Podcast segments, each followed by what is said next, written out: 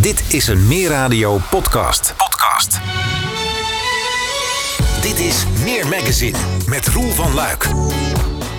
Dit jaar bij de gemeenteraadsverkiezingen stond Mark van der Horst uit Abbenes op plek, plek 6 op de lijst van VVD Halen we Meer. En dat leverde hem een plek in de raad op. Donderdag 14 juli hield hij zijn maiden speech, maar deze week kwam het nieuws dat hij per 26 oktober vertrekt, omdat hij het raadswerk niet meer kan combineren met zijn huidige baan.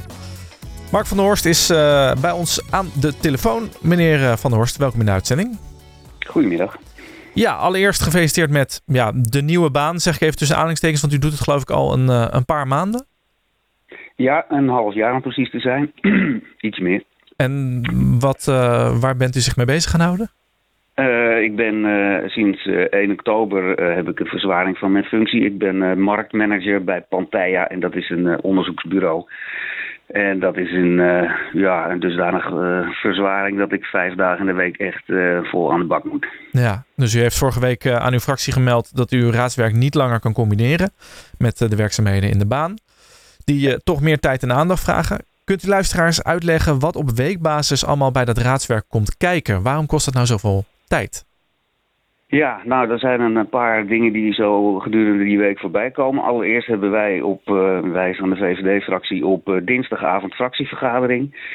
Uh, vervolgens hebben we op donderdag de gemeenteraadsvergadering. En dat zijn de, de, de, de raadsvergaderingen waar echt gestemd moet worden. En er zijn ook zogenaamde sessies. En dat zijn de voorbereidende gesprekken over een onderwerp.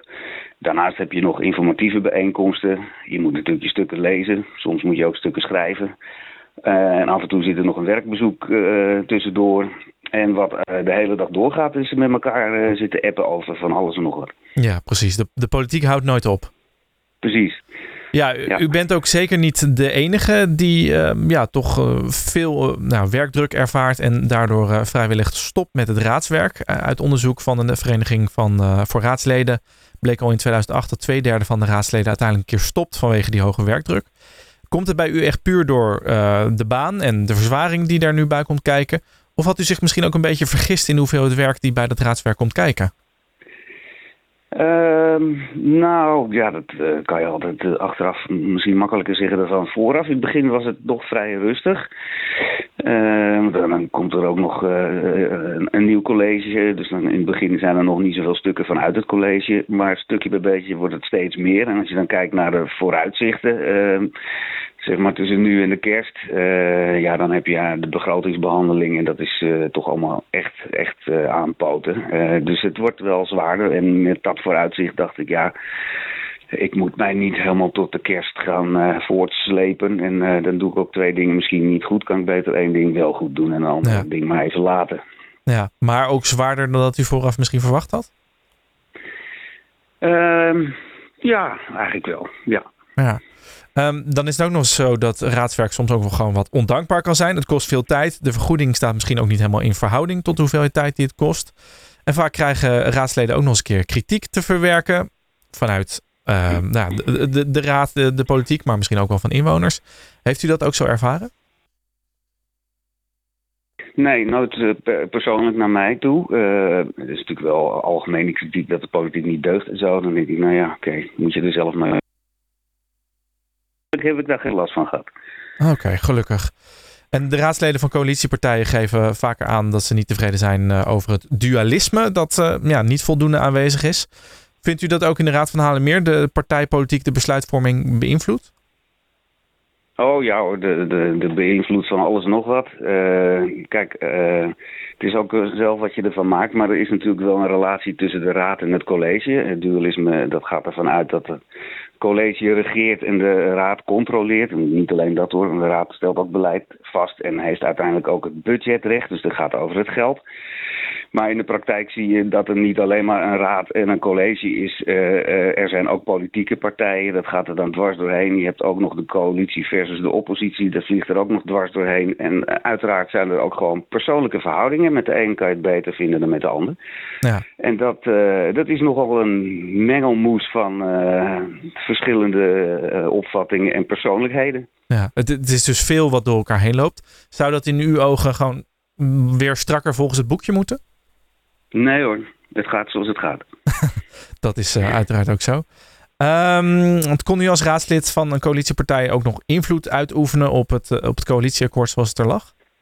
Ja, uiteraard beperkt, want uh, uh, iedere politieke partij heeft twee mensen uh, afgevaardigd om met elkaar te onderhandelen over het coalitieakkoord. Maar uiteindelijk wordt het wel in de fracties besproken. En dat betekent op hoofdlijnen dat je dat natuurlijk wel kan volgen. Er zitten ook verschillende momenten in. En er is zeer expliciet aan de fractie gevraagd of er breekpunten in het coalitieakkoord stonden. Nou, dat was niet het geval, dus wij zijn als fractie akkoord gegaan. Mm -hmm.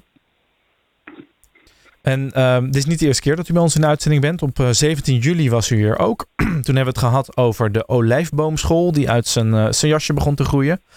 Um, heeft u zich de afgelopen maanden met name op dat stukje onderwijs gespecialiseerd? Uh, ja, iets breder. Het gaat over het maatschappelijk vastgoed. De gemeente heeft uh, een best een groot aantal panden in haar bezit. En dat zijn niet alleen scholen, uh, maar het zijn ook cultuurgebouwen en dorpshuizen. En tot voor kort ook nog een aantal brandweerkazernes. En één keer in de vijf jaar moet er een meerjarig onderhoudsplan gemaakt worden. Want die gebouwen moeten natuurlijk in een goede staat gehouden worden of gebracht worden. Ja, en dat is wel even een schok als je dan weer naar vijf jaar kijkt. Dan moest dus uh, uh, ruim 800.000 euro per jaar erbij. Uh, en we zitten nu op zo'n 2 miljoen aan onderhoudskosten. En dat is, een, dat is toch nog een hele hoop geld. maar goed, die gebouwen moeten uiteraard wel in stand blijven. Maar wat er op dit moment heel erg speelde, is dat tot voor kort kon je redelijk de algemene indexering uh, volgen van zo'n 2%. Maar iedereen weet natuurlijk ook wat er op dit moment uh, aan de hand is. En dat geldt zeker voor uh, bouw- en materiaalkosten.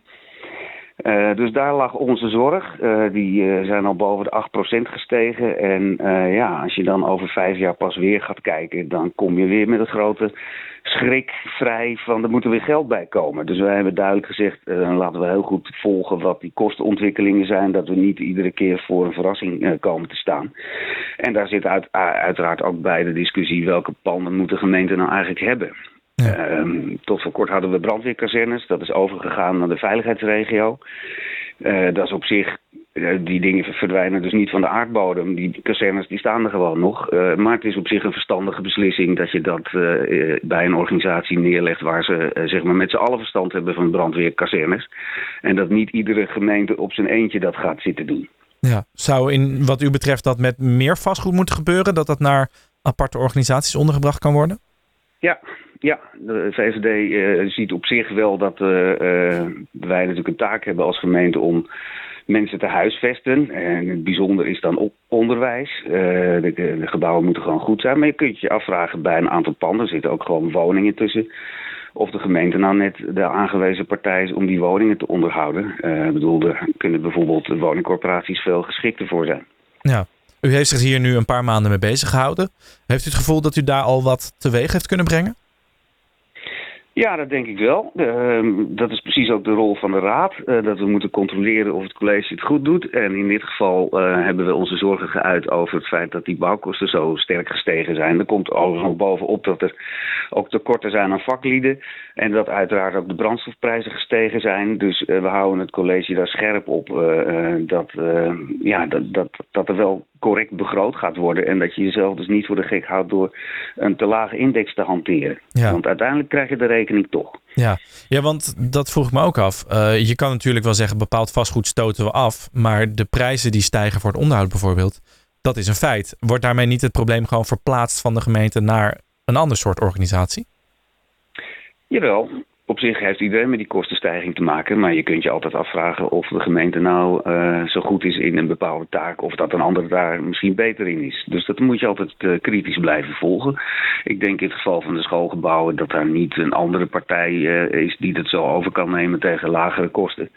en de gemeente doet dat eigenlijk ook heel erg goed. maar het, in dat voorbeeld van die brandweerkazernes, ja, dan is Haarlemmermeer nog een grote gemeente. Er zit veel expertise. Maar we moeten je voorstellen dat de gemeente wat kleiner kennis is over brandweerkazernes. En dan is het verstandig om het uh, onder te brengen bij een organisatie die daar wel verstand van heeft. Ja. Als we nu even terugblikken op de afgelopen maanden hier in de Raad van Haarlemmermeer dat u gezeten heeft. Zijn er bepaalde momenten of behaalde resultaten waar u ja, trots op bent? Ja, ik denk dat ik wel op zich wel trots ben op mijn bijdrage over uh, dat maatschappelijk vastgoed. Uh, het gaat om een hoop geld. Het gaat om 2 miljoen per jaar. Dus daar moet je toch altijd heel scherp op zijn. Er zijn wel momenten waarop moties ingediend worden en waar gevochten wordt om 10.000 euro. Nou, dit is dus pas echt groot geld. Dus daar moet je scherp op zijn. En ik denk ook dat dat gelukt is. Ik denk ook dat het raadsbreed een goed gevoel is van... hé, hey, hier moeten we bovenop zitten. Want dat zou zomaar eens de hele verkeerde kant op kunnen gaan. Ja. U heeft nu de keuze moeten maken om, ja, om het los te laten. Is, is dat dan toch een beetje met pijn in het hart? Was u er niet liever toch nog betrokken bij geweest? Uh, uiteraard, ja, ja. Maar als je, als je het gevoel hebt dat het zo niet gaat, dan, uh, dan uh, moet je er maar mee stoppen. En ik heb daar, daar op zich wel een prima gevoel voor. ik heb namelijk een hele leuke opvolger. Dat is Sander Blankenstein. Dat is het jonge talent binnen de VVD. die draait al een half jaar volop mee. Dus ik zou zeggen, hou hem goed in de gaten. Dat gaat zeker goed komen met hem. Ja, dat is inderdaad ook wel leuk om te zien dat er wat jong bloed de raad in stroomt op die manier. Uh, ja, hij is volgens mij 19 en ik ben 54. Dus uh, de leeftijd in de fractie gaat uh, naar beneden. Ja, inderdaad. Dat, dat is één ding dat zeker is. Um, u stopt nu met de politiek vanwege de, de, de drukte in, in de baan. Blijft u verder nog wel betrokken bij VVD Halen meer? Ja hoor, ik ben altijd al betrokken geweest bij de VVD. Ik ben al sinds mijn 18e lid volgens mij. dus als ik wat kan doen en ik heb daar tijd voor, dan zal ik dat zeker ook wel doen.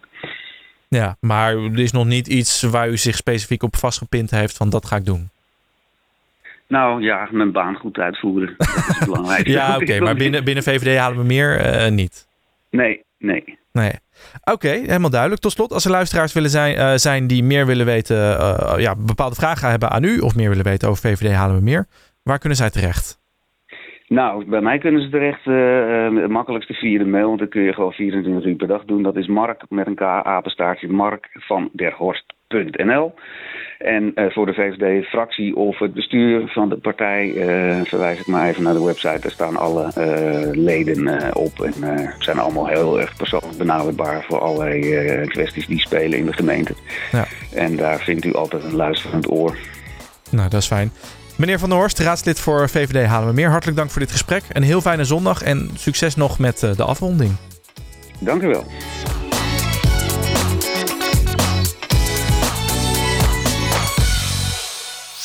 Meer magazine, meer radio, Haarlemmermeer.